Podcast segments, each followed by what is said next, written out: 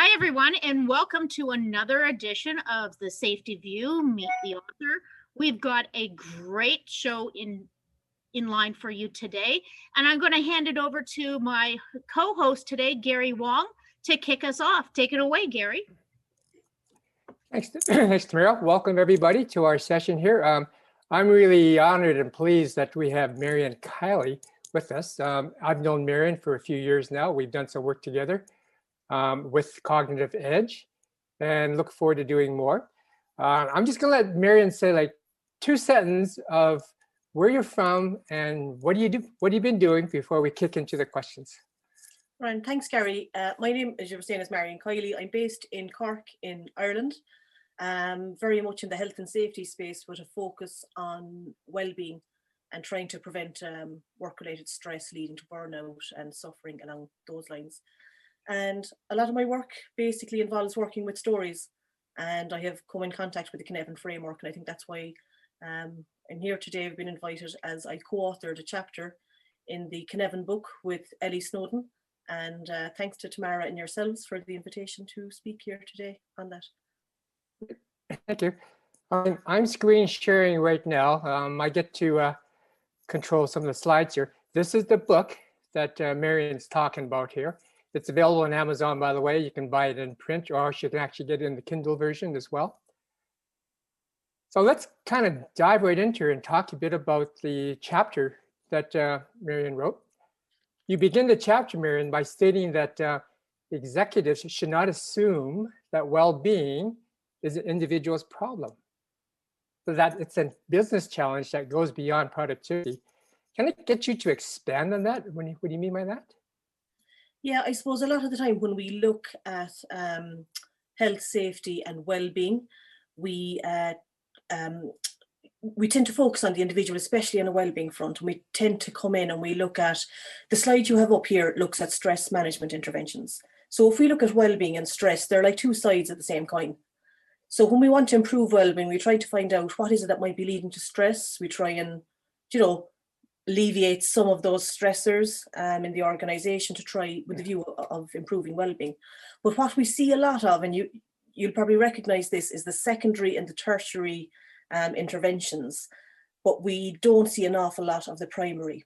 And what I tend to liken this to is first aid and plasters and people getting cuts. So really, when we look at health and safety, we go into our hierarchy of controls and we try and prevent the cuts from happening. And that's where your primary is. So when we're looking at well-being here, we want to find out like, how can we combat work-related stress by looking at how work is organized? So when we look at it, some organizations are good on this front, but many organizations are nearly afraid of going here because they do believe it's the individual and it's very subjective and they don't want to get into that touchy-feely side of things. What we see a lot of is the secondary side of things here, which is the management of stress management interventions, which, and this, um, the secondary approach, it like it looks to combat work-related stress by developing individual skills in stress management through training. And we see a lot out there in relation to training people to recognize um, elements um, that might be present by um, some co-workers whose well-being might be negatively affected, how to recognize that, how to deal with it, managers, how to deal with it as well. So that's it. It's really good, the secondary aspects what that's about putting on the plasters is teaching people how to administer the first aid is the equivalent of that. And then when we see in the tertiary that's like that's when actually someone has to go to hospital. There's blood being spilled here and they need some medical attention. And the equivalent of that then is like when somebody is for example you know they might have burnout. It has gone too far. We didn't get in there early enough and the harm has been done so a lot of the times what we see is that secondary and tertiary we see a lot of it bandied about and there's a lot of talk on LinkedIn, there's a lot of talk by many organizations with solutions in this regard, but there's very little actually going in there to try and prevent the cuts. There's a lot of stuff around, you know, uh, sleep hygiene, your diet, your exercise, all really good stuff. But actually, when we look at how is the work negatively, uh, and it's not just negatively, it's positively or negatively impacting the well-being. That's the primary. Where's the good stuff happening? What pockets of the organization is it happening?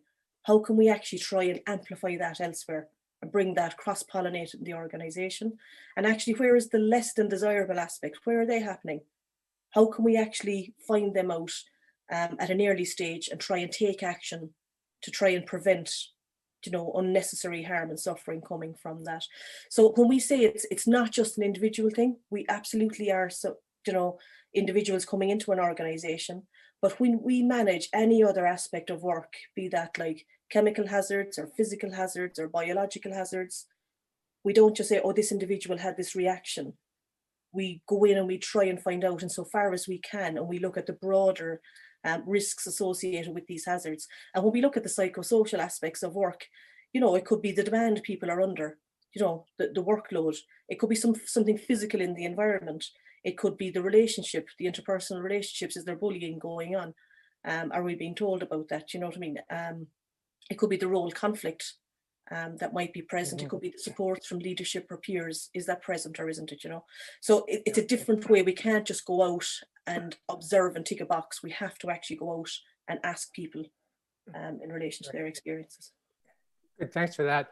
I, I really like the quote in your book from Professor Leka at the Business School at University College Cork in Ireland. How about sharing what she said with the listeners? Yeah, Professor Leka, um, she was based in the UK and came to, to University College Cork where I lecture as well there last year. And um, we included her quote in the chapter. We thought it was so appropriate. So what she says is that even though health, safety and well-being are at the core of workplace and societal functioning and development, the current state of the art indicates that approaches that have been used to promote them have not had the anticipated results.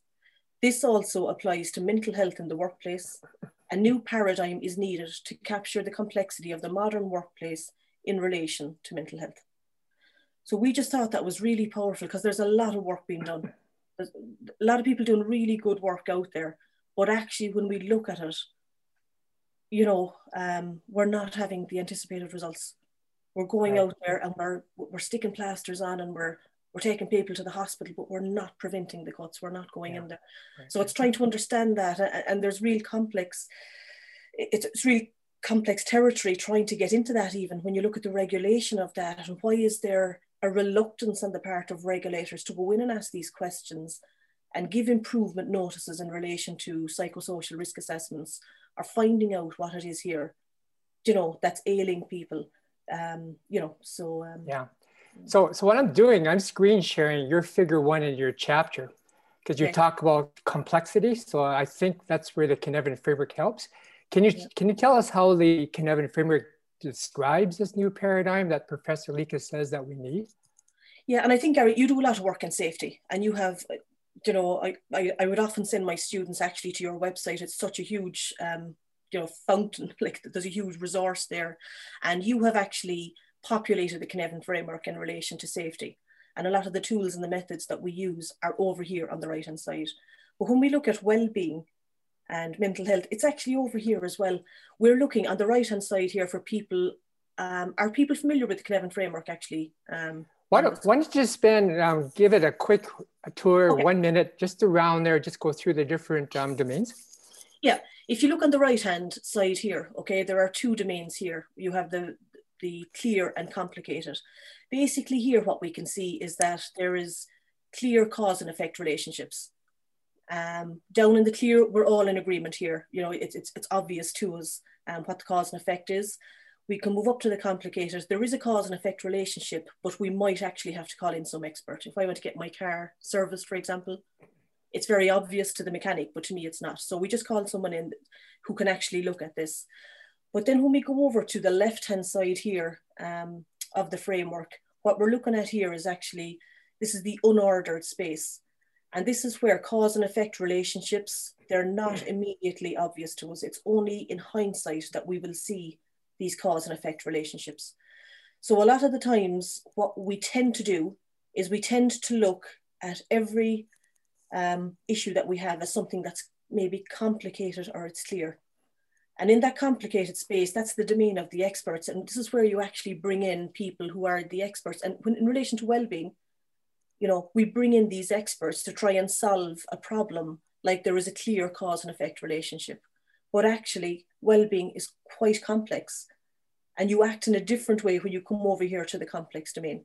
So actually bringing in this expertise without actually finding out what really is you know, where are we at here in relation to what are the psychosocial, psychosocial aspects of work that are positively or negatively influencing our employees? Somebody from external cannot tell us that. If they have worked down the road in another plant, in another company, and they have this recipe for well-being, it might well work when you're trying to come up with solutions in relation to a certain aspect that is leading to stressors in the organization but you don't know if that's actually present here or not yet because you haven't asked the question.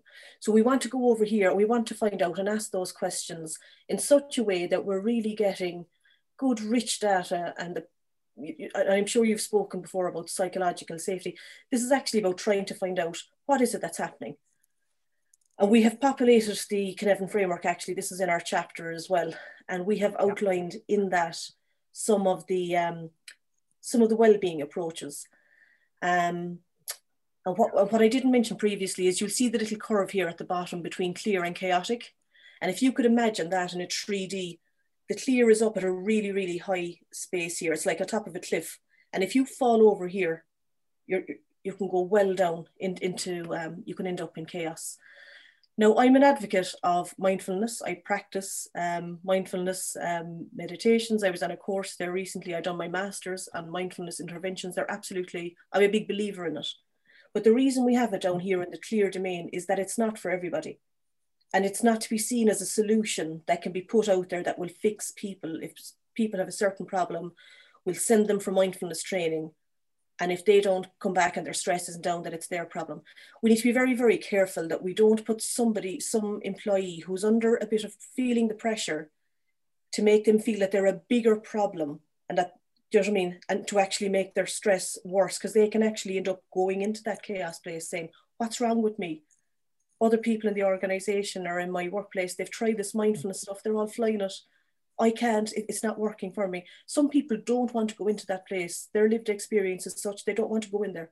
They really don't want, want to be present and bring some of that stuff that has been buried from the past um, forward. So it's just being mindful of mindfulness, I suppose, for want of a better, better expression. It is very good, but it's not a one size fits all. You know, we have down here as well, when we look at physical and mental health promotion, um, down here, we often see like gym membership subsidies, sleep hygiene, yoga and yogurt, we'll call it, you know, a cycle to work scheme. They're all really good, but they're down here, you know, in an ordered space, but we can't see if they're actually going to fix some problem. They will definitely help improve, but there are other aspects as well. We go up here in the complicated domain, and up here we have a lot of, um, we might have our work-related stress risk assessment. And this is like, again, when somebody, some expert comes in um, who would have some system here for doing this risk assessment. It could be an occupational health physician um, or advisor. Um, you might have peer support programs, employee assistance programs. These are expert led. They're very, very good. I have availed of these services myself. Um, they're absolutely brilliant, but they do belong in the complicated domain. And you can have surveys here as well. And a lot of the times we see this um, in relation to uh, well-being. a survey is issued and we look at this quantitative data then to see where we're at. But a lot of the times the context is missing you know, it's not present in those surveys. So when we go over to the complex domain, then what we see here, and sometimes we'll see change systems such as performance management, career progression, uh, reward and recognition systems. These actually, they can go between the complex and the complicated domain. You know, um, uh, we're trying to see here which ones of these are positively or negatively impacting um, the well-being. But when we come down to SenseMaker then, which is a software um, designed by Cognitive Edge, this actually works with stories and there is no right or wrong way to do this. And you've probably experienced this yourselves when you look at surveys that are issued out, depending on the form at the time. And I have worked in some organizations where you, uh, it was a bit of a, um, a bartering tool. And if the lads were looking for something um, to be got, it was good actually before the employee engagement survey came out to start bartering. And then there'd be nobody actually filling in the survey. And then there was a fear that everybody was just going to put in zeros or ones or twos instead of the tens, you know. So it was a good time actually for unions and stuff to. So sometimes you can get the data in the surveys getting played depending on the organization. Whereas with working with stories, there is no playing really. It's just saying this is an experience I'm sharing, and I'm attaching some, you know, sense making to that. This is what my experience means to me. So there is no um, playing it as such. But what you can get out of that is you can get quantitative data, you can really see the patterns that are here and you can break it down via demographics, via, you know, um, various plants, uh, geographical locations between various functions in the organization. Um, and you can contrast and compare and you can see, you know, shift A are doing really well, shift B, actually, there's a real issue here in relation to something we didn't even realize that was present. So that can help with that.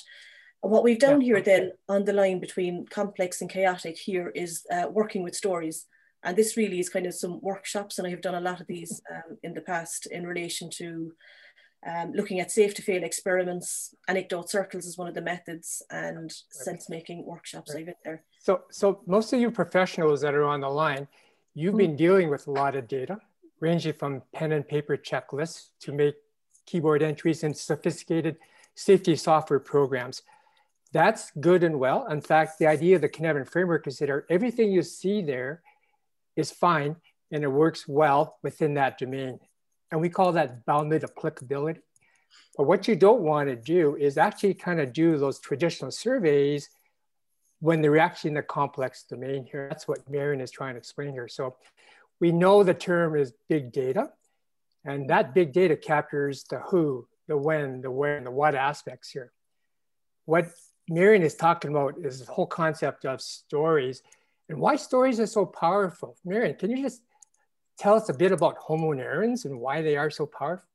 Yeah, I suppose, look, um, Gary, you came over last year to the Aran Islands um, and we had a Cynefin retreat um, where Dave was present and some of the others in Cognitive Edge. And we looked at how sto stories shape our societies and our organizations. And I think this year that has been played out on a scale that we probably couldn't have perceived um, prior to that. And if you just look at um, you know, stories and narrative around elections and how that shapes people when we look at um, even Brexit and stuff, you know what I mean? The stories really hold a lot of weight. We can present a lot of data and numbers to people, but actually the meaning can really be derived much more from a story. Now, what we're interested in when we're talking about stories and we're talking about SenseMaker, we're much more interested in the patterns from multiple stories.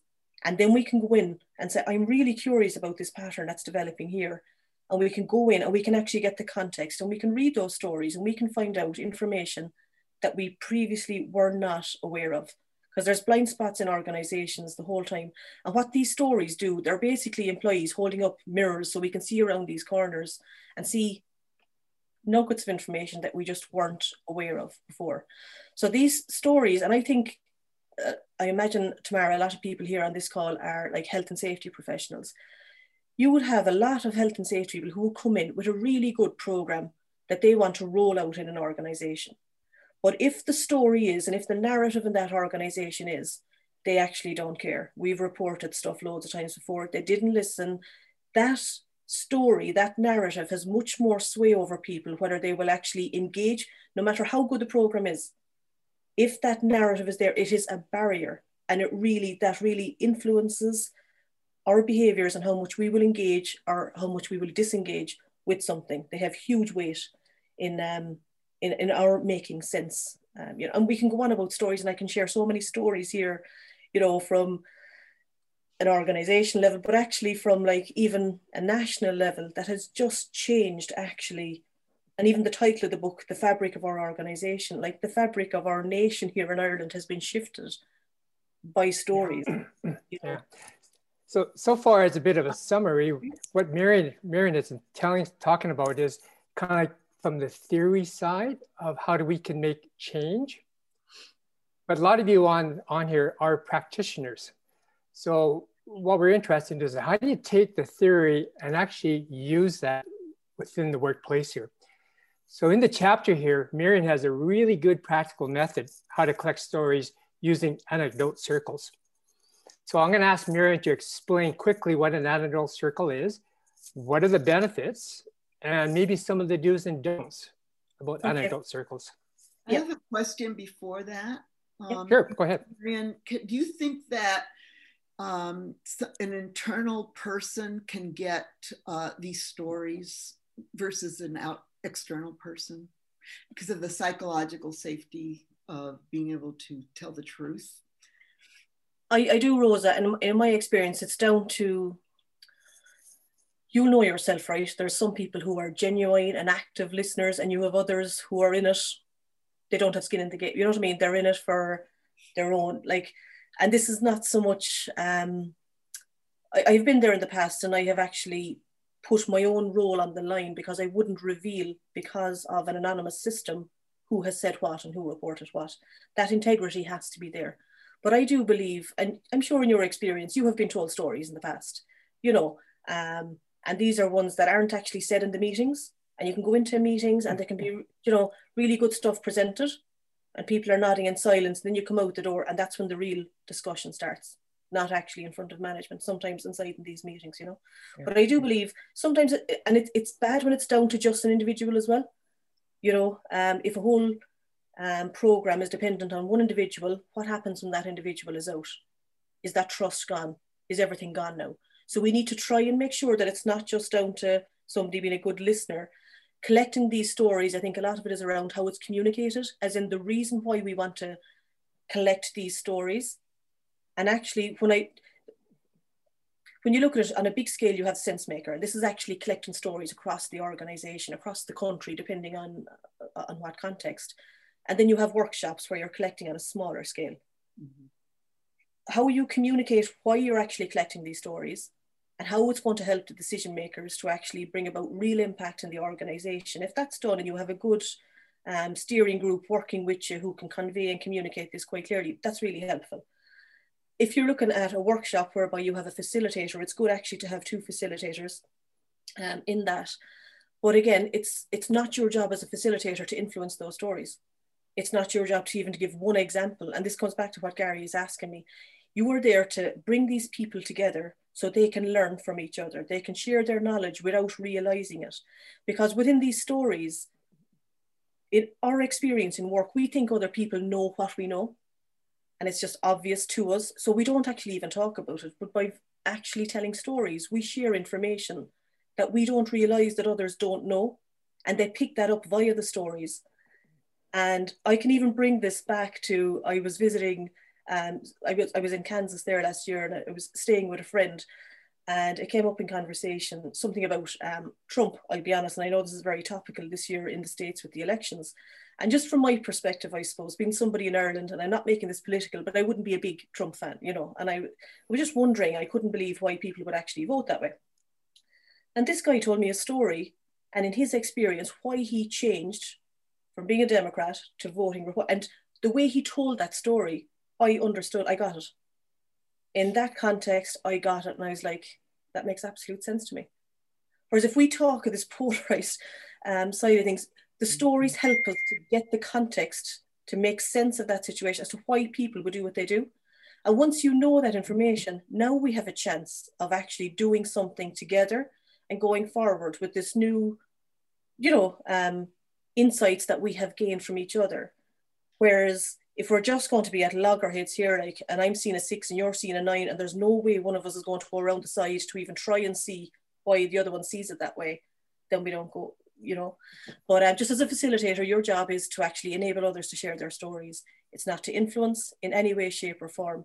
And I have to give a shout out on this to Ron Donaldson, actually, who would have been my mentor when I got going. Dave suggested I uh, reach out to, to Ron, who's um, his ecology of knowledge is Niall's uh, or his um, is Ron's website, but he's real um, master at anecdote circles, and um, it's brilliant. Mm-hmm. I've seen some stories shared in workshops whereby I've gotten goosebumps just by being an observer and seeing people um, present stories, and I've yeah. seen people cry with laughter as well. They're just a great way of actually yeah. building breaking barriers.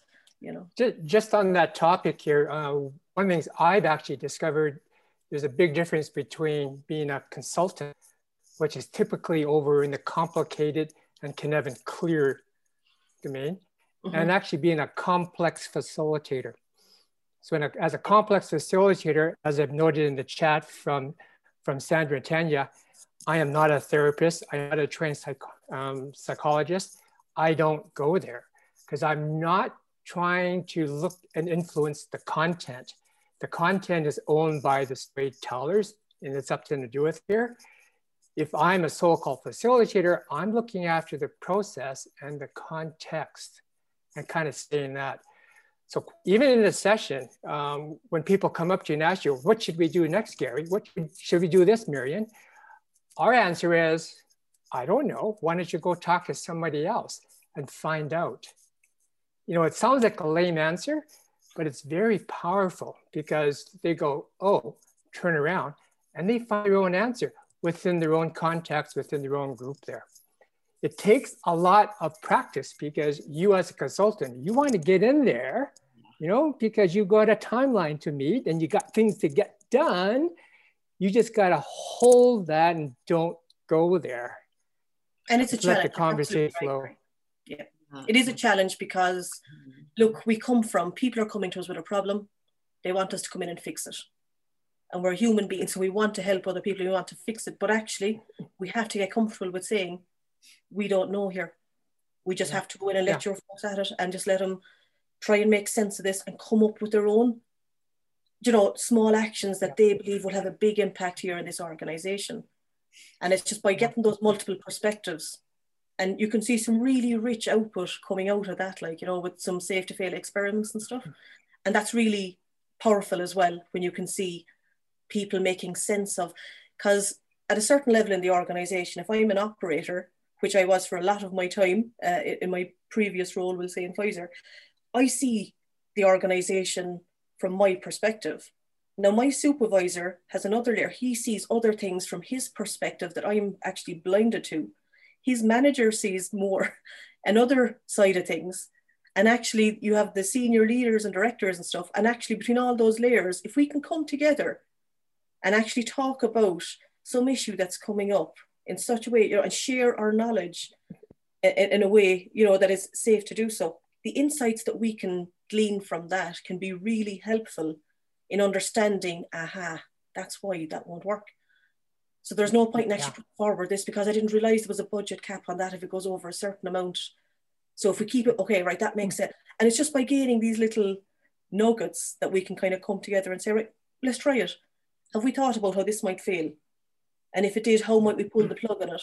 Have we thought about how it might look like if it succeeded? And if it did, is there anywhere else in the organization we believe would benefit from that that we could actually, mm-hmm. you know, try and cross pollinate it there across the organization and see if it can take shoot elsewhere?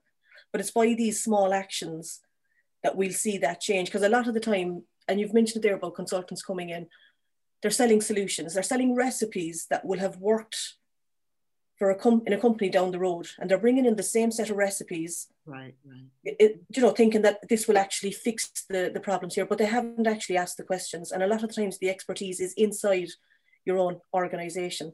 And when we look at it, I think it's the last time I checked, is it 75% of these change programs fail, Yeah. you know, when, when they actually, Yeah. yeah, it's, it's around that like.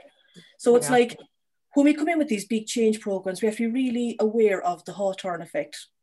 And when we have pilot programs, you know, management are so keen, or the leadership are so keen for this to actually be a success through no fault of their own. We all have our biases and things that we're not even aware of because they're saying, like, we really need this to work and we're investing a lot of money. People will tell you what they think you want to hear, you know? So even though something mightn't be working optimally, we will actually we'll, we'll cut bits off this to make it fit because this is what's wanted, you know? And for a certain amount of time, just like you do with the Hawthorne effect, with turning up the lights and turning down the lights, productivity will increase, you know? But it's actually when you go away, what's it like in six months' time or 12 months' time? And then we see actually it's not what we thought it was.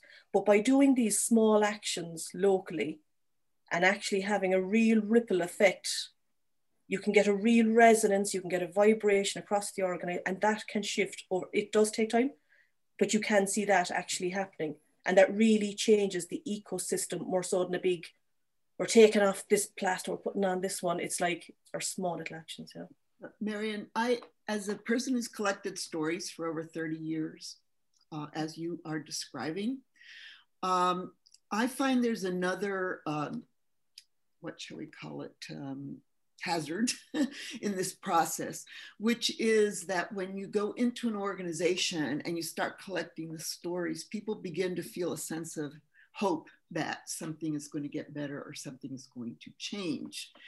And then nothing does because I have delivered these stories um, to some managers, and or executives and they're moved by them and others are completely unmoved by by the information.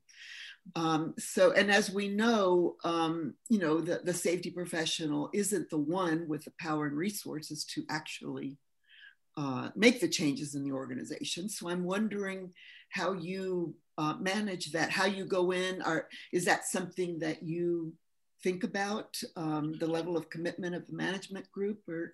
Yeah and i've been there and i've done that rosa and i've similar experience whereby you go in and i have presented to the senior leadership team saying guys i'm presenting here and it's a bit of a gamble because people are looking for where has this worked before? You know and you're saying look it's kind of a new approach in your context but it has it's, it's worked across the globe and there's plenty of applications of it but they are taking a bit of a leap of faith but the one thing i would say is before you go down this road be mindful, we're going to give hope. If you are not willing as leaders to follow through on the actions and some of the suggestions that come out of this, you will probably end up worse off than where you are. Because now you there's a bigger chance you're going to have some learned helplessness where people are going to be more disillusioned than what they were previously.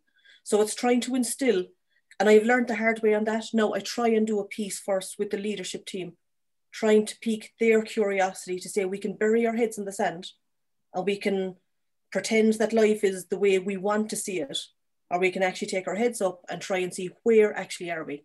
What is the reality in this organization? How do people feel? How do they see it and perceive it? What options are there for us? And if they want to be a stick in the mud and be this robust, old, you know, this is the way we're, we're going to ride this one out, so be it. But you run the risk of just catastrophic results if you're not willing to actually put those feelers out there to those potential weak signals, and some of them actually aren't all that weak, and take that on board to help you become more resilient and give you that competitive edge, really. Um, but I think what the problem can be actually if you're dealing with, um, you know, uh, the public sector in particular, that competition isn't there, and there can be a lot of bureaucracy, and there can be a lot of people there for years. And in some places, it's not so much that I come back and tell the stories. In the workshops that we do, is we facilitate people telling stories themselves amongst each other and actually having that resonance, you know, and going around and seeing what the reality is from other people's um, stories. But it's just they do come up with some safe to fail experiments. And if the support isn't there from the leadership teams and managers to actually follow through on that, yes, that's a real missed opportunity. As well. I see Tanya nodding her head yeah. a lot. Tanya, what are you thinking? Uh, you're muted. There you go. Uh-huh. Well, I don't, I mean, I think everything that Marion is saying is absolutely true. I mean, I, you know, the Alvesson and Spicer wrote a book on the, on functional stupidity, which, you know, they, they had concluded, and they're not the only authors, eh? there are lots of other books that talk about how dysfunctional our workplaces are, but it's real.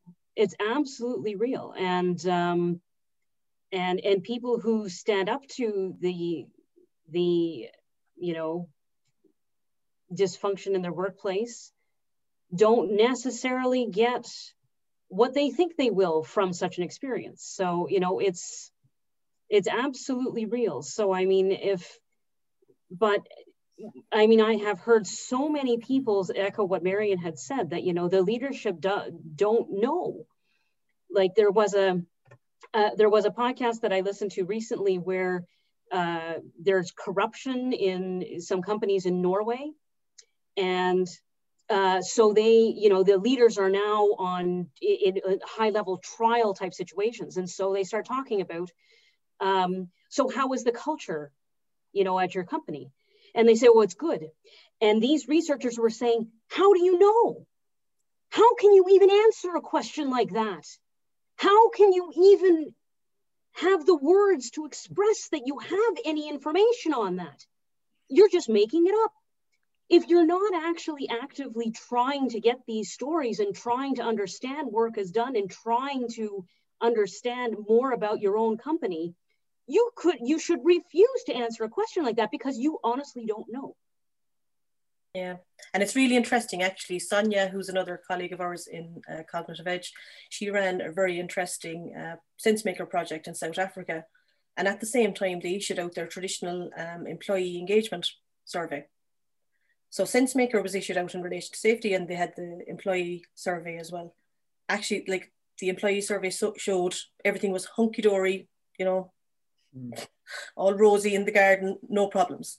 SenseMaker then, oh, hang on a second, this is a very different picture. So what we're seeing here, if we are coming from a place of genuine curiosity, there's a whole lot there to learn, but it is down to know, do we really want to know? Do our leaders want to know? Or is it all about getting this machine, this organization as lean as we can, so close to the bone actually that there's going to be some blood spilt, but we're happy with that?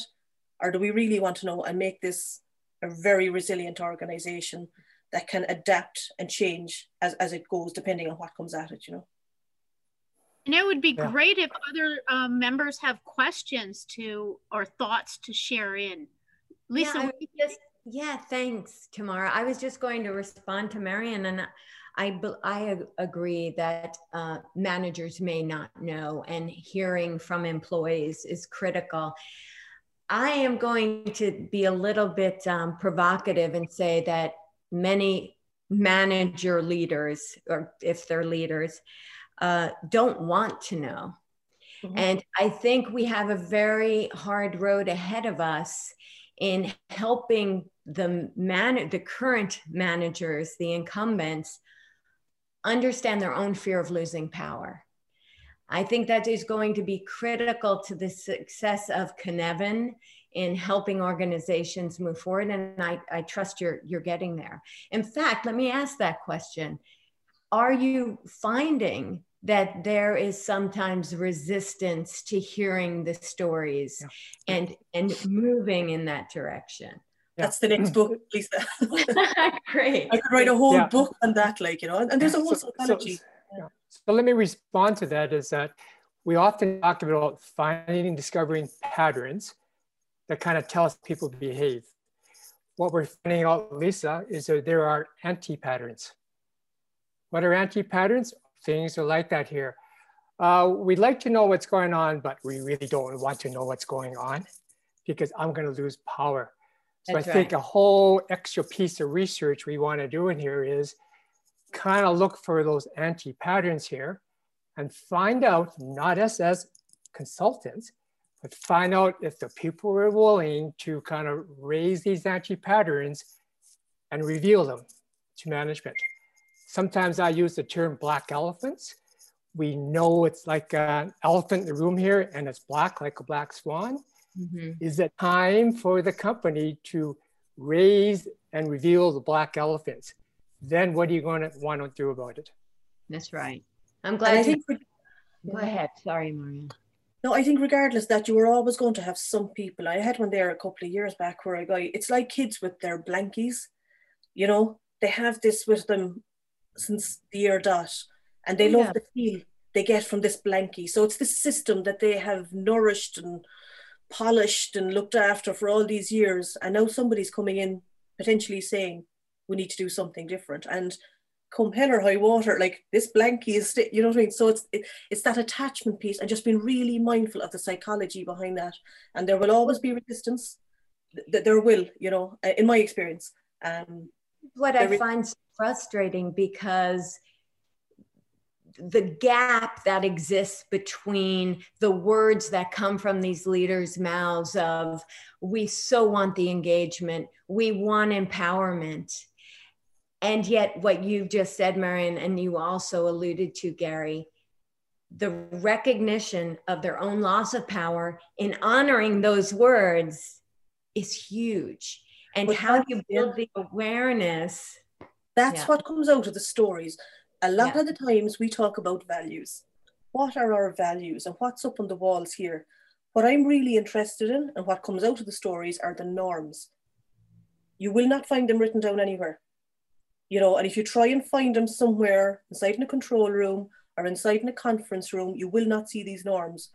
But if you go to, and you like have stories and have the lads out on the floor talking, you will find out the do's and the don'ts. You just you just don't do that, you know, and you will find out very soon. But we don't give that too much information, but they do come out within those stories in relation to even if they're not spelt out, when we actually go back and look at them and some of the patterns and some of the clusters and we're saying trying to make sense of this here. Like I've been in some organizations where like people have actually stood around a table looking at the story and there's like, oh, and the rape allegations. It's like, I'm looking going, the what? And like they're all nodding. It's like, oh my God, this is actually in this organization. So there can be dark stuff there that resonates with people, you know what I mean? But actually, we just need to, um, that stuff will just trickle out in the stories, whereas it, you will not get that on your, your, your check sheet and your 35 questions on a Likert scale of one to 10, good, bad, or indifferent, and how I feel. You will not get that context. Whereas in the stories, that stuff just, it falls out, you know, and uh, there can be a real understanding there as to what it really is like for people. And sometimes leadership need to hear that. I have been in uh, workshops whereby the leadership team who had gone through um, a merger, um, they were going around, they couldn't believe that people were fearful, they were they were describing the organization as dark, there was mistrust, there was uncertainty, and they were like, but we have communicated this time. But when they went to the fourth table, they were like, oh my God, we have a big problem here. We haven't communicated this well. This is what our people feel. They actually, I could come in and tell them that. Going back to your point, Rosa, it doesn't matter what I say, but it's actually when they hear it themselves and those layers, that disintermediation piece is taken out and they make sense of it themselves because the people are there in front of them. That's what can actually help for them to see this is actually where things are. This is where we're at. And it can be a challenge because a lot of the times you have a health and safety manager or director, but they don't have the power in the organization really to influence because we talk, and Rosa, you've done huge research here in relation to safety culture and actually it's the organization culture. It's not just, but you have somebody here who's very passionate about safety and wants to improve the safety side of things, but it's the whole organization has to shift here to enable that the artifacts that we use every day. How are our bonuses? How do they influence how our managers actually, you know, behave? If you want to look at that whole behavior piece, like, you know, on a day to day basis, you know, what are the rules? What are the things that we're focusing on? Are we going back to our zero? Are we looking at we don't want a certain type of injury? So that's where all the stuff is going. So when we look at health and safety, we're here supposed to be trying to protect people and prevent these injuries and suffering from happening. But actually, we're taking people to the doctor when they need help and we're telling him not to give them, you know, um, prescribed medication because that's going to reflect badly on us. What are we actually doing? When we stand back and we, but it's a numbers game, and that's what safety has become in a lot of organizations, not in all of them, you know. And that's where the well-being overlaps as well. Sorry, yes. you know, uh, Marion, we when we first uh, Tamara, Lisa, and I first began to get gather together the these you guys as thought leaders, we had a vision of um, working, collaborating together to bring uh, thought uh, thinking to the next level. So it wasn't just you know, well, let me uh, and it, we want to learn from you because that is your area of expertise. But I'm wondering if we could take it to another level just for a moment, because I have been thinking about this a long time, ever since um, uh, I read Karl Weick's uh, example of the doctors who did not recognize child abuse in the emergency room. But when a social worker came in, she recognized it immediately. So the difference is how you're educated and trained, right? We each have a focus. And obviously, management is focused on financials and marketing. I mean, I've been through the MBA program. I know what the MBA program consists of. And it certainly doesn't consist of understanding the human systems. Mm-hmm. So why don't we, why, what would happen if we just acknowledge that? And brought in people with that expertise, you know, the psychology, the social work. And we said, hey, you know, you guys, this is your bailiwick uh, because we, we really do need to have this part of the organization be healthy. Uh, what, Absolutely. yeah, and you I, would also like to have a chance for some of the other members who have been a, bit, a little bit more quiet. Sandra and Tanya, I've seen you guys having some discussion in the chat that would be really great to share with Marion. Cool. Can I just come back to Rosa on that one point before we move on? Um, Ed Corbett, who's with the HSE in the UK, has mentioned that several times. Oh, yeah. name? Ed Corbett, worth connecting with Ed, fierce nice guy. Um, connect with him on LinkedIn. But he's saying, why are these MBAs, why is there not a piece in there on the value of health and safety? You know what I mean? And how if we go a different way about things, how we can really help with those numbers. if this is what we're interested in and we're interested in shareholder value and the financials, it can be a real help. And if you look at the project that was done in Mersey Care, um, the NHS in the UK and their restorative just culture and learning program, they saved, I don't know, I think conservatively they said 1.8 million pounds per year, but I think it was closer to double that. So if mm-hmm. you can show these leaders, actually, this isn't just fluffy bunny stuff where your people are going to be happy clappy and but it's going to cost you a fortune. If you can show actually it makes good business sense, you're well protected legally, you know what I mean? You really have consulted here and you're taking action on the real issues and your people feel valued and respected and there's huge inclusion here like in the decision making and how we evolve this organization. Now you're talking, now you're going to actually catch their attention. So I think we need more examples like that. And actually, if you're talking to the universities saying, how can we include some of this in those modules that these MBAs are delivering as well, that it's not seen. And I can see why. And if you look at the whole deregulation piece around health and safety, and you actually had David Cameron in the UK going back there in the last, whenever he was in power, saying that he was going to get rid of this albatross health and safety around the neck of businesses, you know, mm. that we were seeing as just dead weight a lot of health and safety is really good stuff. You know what I mean? There's really good things happening. Some of it is just bureaucracy and has been taken too far. And I think we need to kind of get a Marie Kondo really, you know, to declutter a lot of our health and safety, to keep the good, what brings us joy, and try and maybe start looking at what is some of the stuff that's just dead weight. We're doing it because we've always done it, but it's not actually delivering. You know, it's not improving health and safety. Sorry, no. Sandra. I agree. I Yeah, listen, Sandra, got some comments you want to share?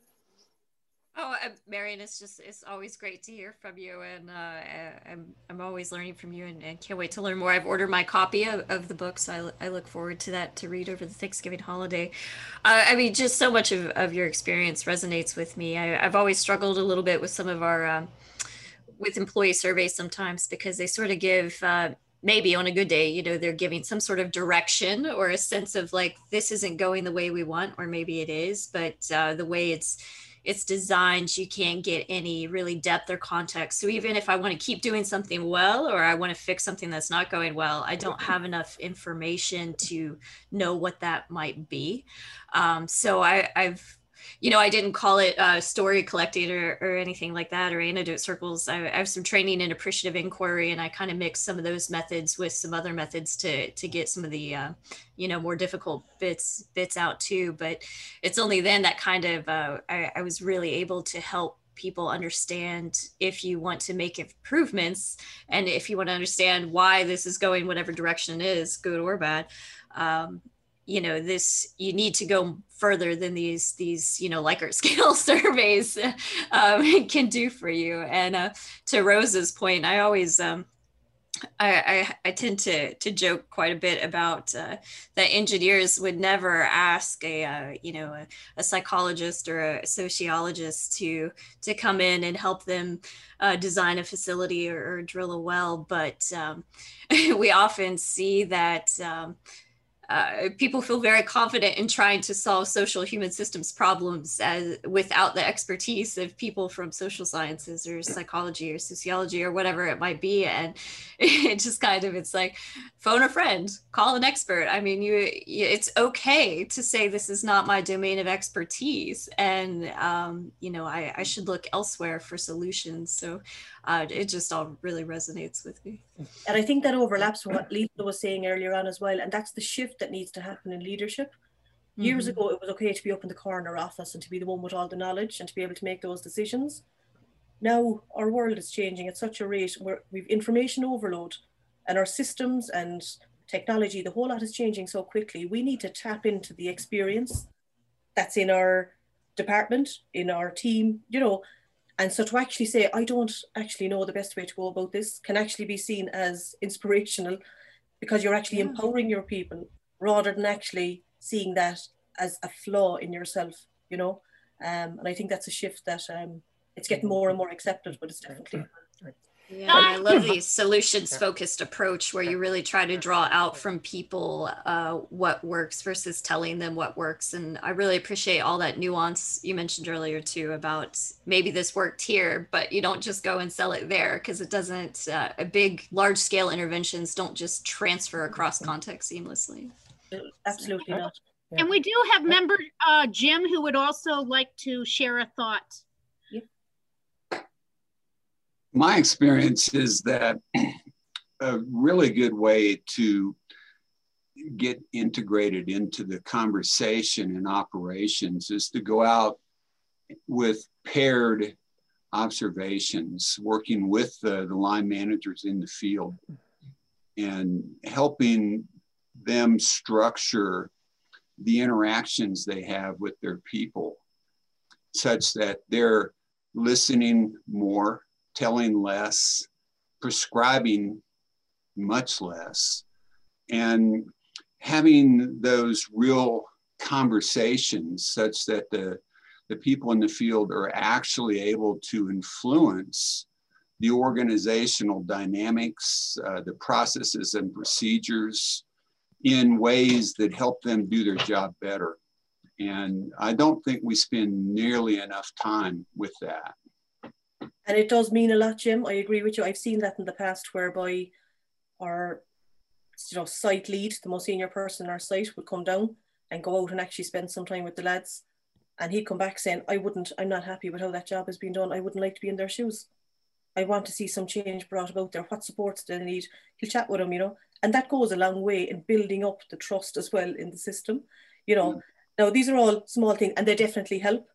Um, there's no doubting that. And sometimes depending on the individuals, again, there could be shyness and they mightn't be as open as what they um, might be, you know, um, because of this person and the, and the power gradient, I suppose, for want of a better expression, that, that, that they might be disinclined to open up. But some people will be, and it's down to the leader themselves as well, you know, but definitely more of that um, human touch and seeing the people behind the title and to show that you value and respect these contributions, that, that all helps, you know. But um, yeah. In, in Yeah, we have a call. Percentage Go ahead, Jim. I'm sorry. No, go ahead. Finish off.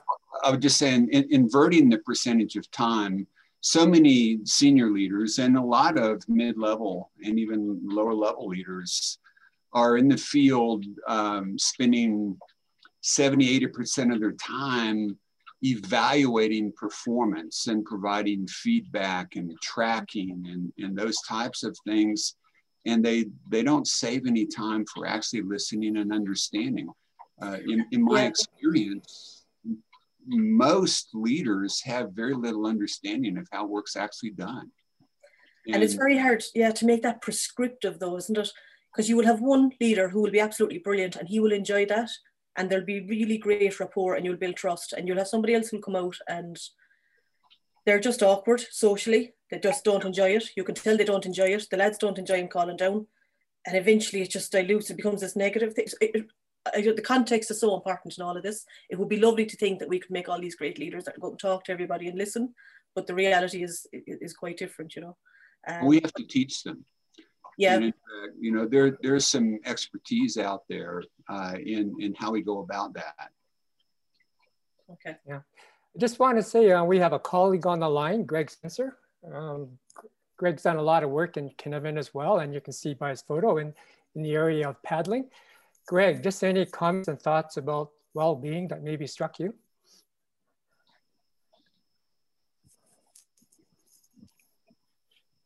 Greg, you still there? You're unmuted. You're still muted. Mm, Yeah, I'm struggling slightly to um, recognize where local ownership can take place. And that I think is the next emerging field. We've had safety one, we've had safety two, and we've got the big patterns coming out in the stories. But at the moment, a lot of the recognition of patterns in the big stories seems to be coming at quite a high level. And I'm really interested to hear how that is happening at a local scale. Um, okay, I'm trying to make sense of the question, Greg. As in the um, the people reading the patterns you you think is it are coming from a senior level. Yeah. Yeah. Well, actually, yeah. In, in the workshops that um, the ones I have undertaken, you actually have frontline employees that you, you, you would have a mix at it, like, and depending on which of the methods you are using, sometimes you will actually intentionally have people who work together, sit together for some of them, and other ones then you will actually mix that up. But it's um, obviously your decision makers are senior, um, and it does have to, whatever actions that fall out has to go with them. But there definitely is a resonance and making sense of those stories amongst all people um, who would be involved, not just um, senior. You would have frontline there as well. And yeah. And as we get down to smaller scale, um, there's a phase shift. We're looking at very, very small groups of people. The connectivity between the senior and uh, every other level is different. And I see a lag. I mean, a lot of the work that's being done at the cutting edge is at very large organizations. And um, there's definitely a large gap when we get down to your your small scale. Yeah, yeah, definitely. And as well, I suppose when you're talking about safety one and safety two, I definitely think, um, in my experience, the the engagement piece, I suppose, if you're looking at um, just the adaptive safety piece and that whole consultation piece, it's really important with your frontline. But frontline alone can't bring about that change. I have seen people who have been so, they have bought into programs, they have been big advocates, they have, you know, they've ended up with a learned helplessness because of the lack of support that has come from leadership. So that leadership piece is really important in getting that support, making sure their video is aligned with their audio. But sometimes because of the political landscape in that organization, for whatever reasons, and they're very hard to call out, there is a resistance there. And um, yeah, I, I don't have the answers to that. I'm, I'm not like every organization is different, but I, I have seen that play out and people getting hurt um, because of that. And you just need to look at it, Tanya mentioned there earlier on about people who stand up. You look at any whistleblower out there. In hindsight, they might be cheered on as, as the champions, but actually, what support did they get while they were going through that? When life was like hell, you know, mm-hmm. more often than not, the odds are stacked against them, you know. So it's not an easy one to figure out mm-hmm. psychology wise. It's it's messy. Um, we all have a standard we think would be nice, but actually in reality it plays out quite differently, and people can be quite, um, yeah, just manipulative, uh, manipulative and unaccepting of each other and any threat to their status in their position where they are, and, and they'll do anything to fight that. So. Yeah, I know we're coming to the end of our time, but I did want to also, you know, just ask any members who haven't had a chance to say anything yet. Um, I know some have been a, a little bit quieter than others. And I just wanted to give you an opportunity. Do you have anything that you want to share or ask Marion before we go? I just want to make an observation that Greg, please tell me you have a glass of sherry with you. you just look very relaxed. Like that would be the perfect thing. It, it's still a little early at the moment, but uh, give it give it a few minutes. The setup but, is fabulous but I do think the the really interesting question to come on to is how the we have a whole history of lag where smaller organizations look to the bigger organizations for the example and feel they have to copy and follow and the danger i'm seeing with all of this is we come up with a whole load of approaches which are absolutely spot on for our large organizations. And then we see actual problems being introduced into safety cultures and well-being cultures in smaller organizations because people try to adapt or adopt mm-hmm. solutions out of context and not understanding the scaling issue, especially when you get to organizations of fewer than 40, 50 people, where everybody genuinely does know one another. And trying to do this same approach does not make a lot of sense. Now, that's not to say that they should carry on doing what they are at the moment, Yeah. but the answer is not to start where somebody else is.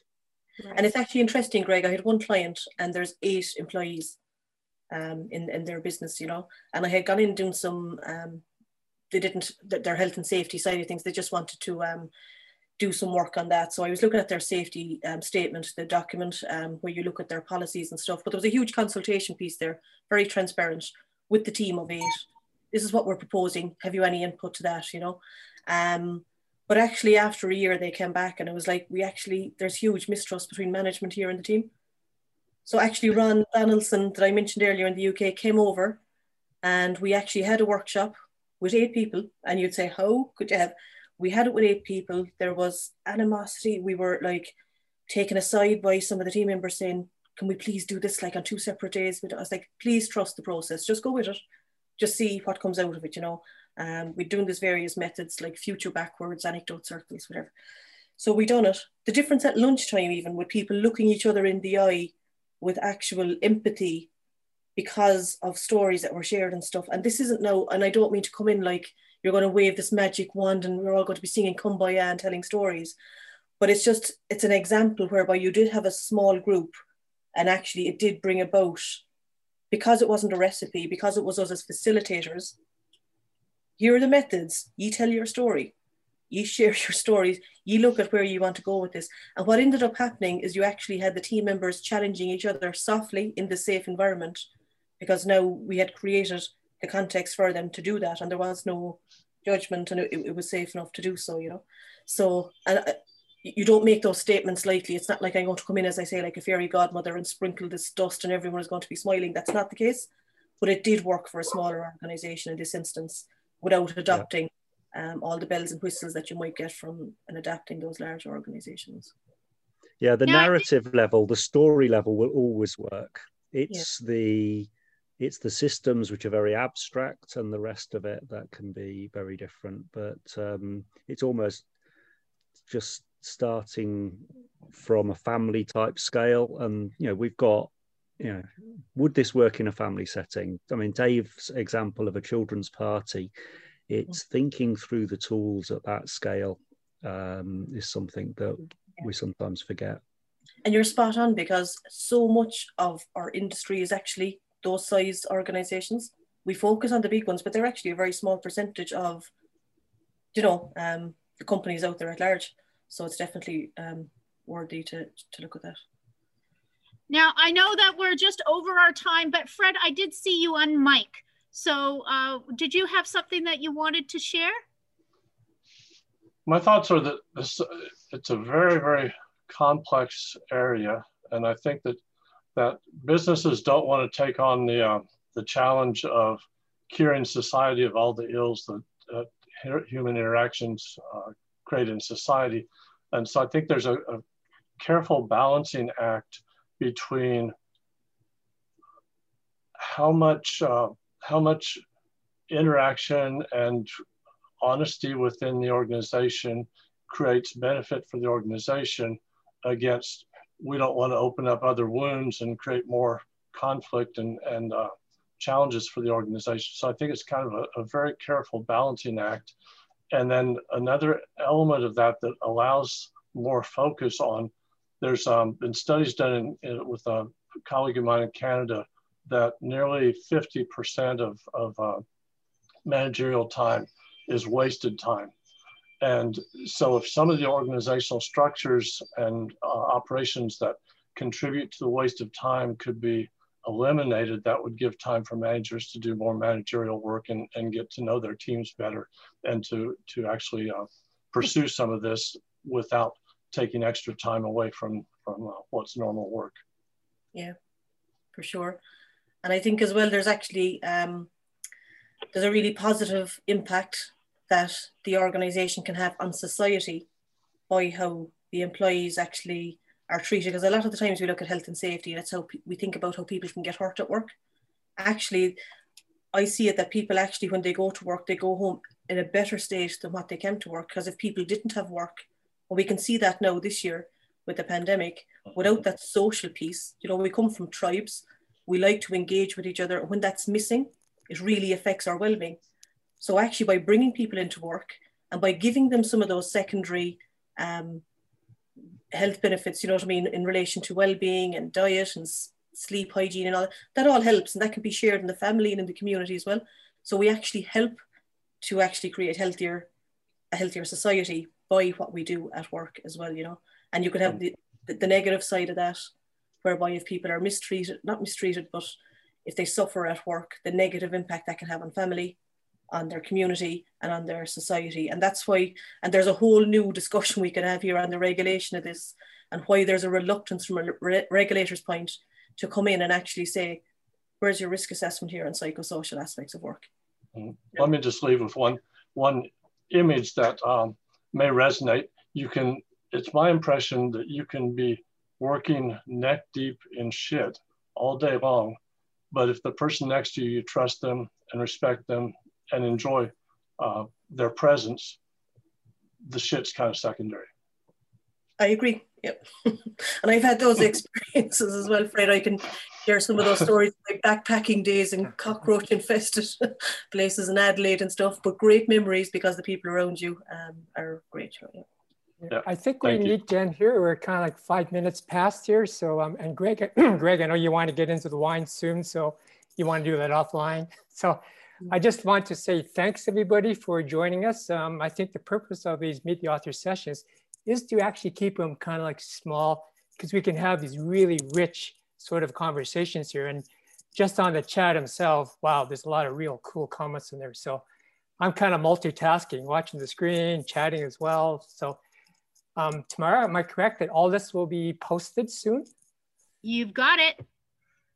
Um, so our next one will be the safety view, um, and that will be on December the 3rd. And Rosa, you're you're doing a topic on that, aren't you? Yes, and it is going to be related to um, what Marion has been talking about so eloquently, the whole uh, mental health piece and how that fits in. Uh, and for me, it's an educational um, process for managers. It's, it has to start there because, uh, you know, knowledge is the first step. Very good. Well, thank you, everybody. This has been an amazing conversation. Thank you. No worries. Thanks all. Thanks. Everyone. Enjoy the birthday celebrations, Rosa. We'll talk to you again. Bye. yeah, and congratulations to you. yeah, happy birthday, guys. yeah, happy birthday. And Greg, get your drink. Happy birthday, Wesson. Picking on him.